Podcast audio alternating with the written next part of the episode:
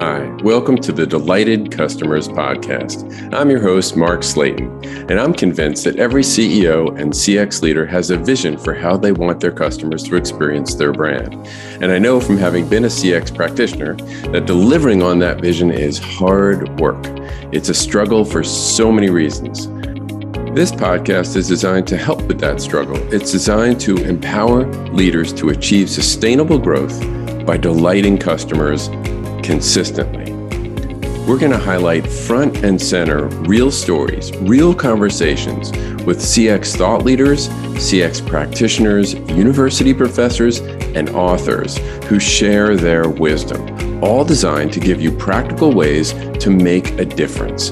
Because I firmly believe that when we serve customers well, we make a difference in our world. I can't wait for you to meet some of my guests and share some of my personal experiences on the Delighted Customers podcast.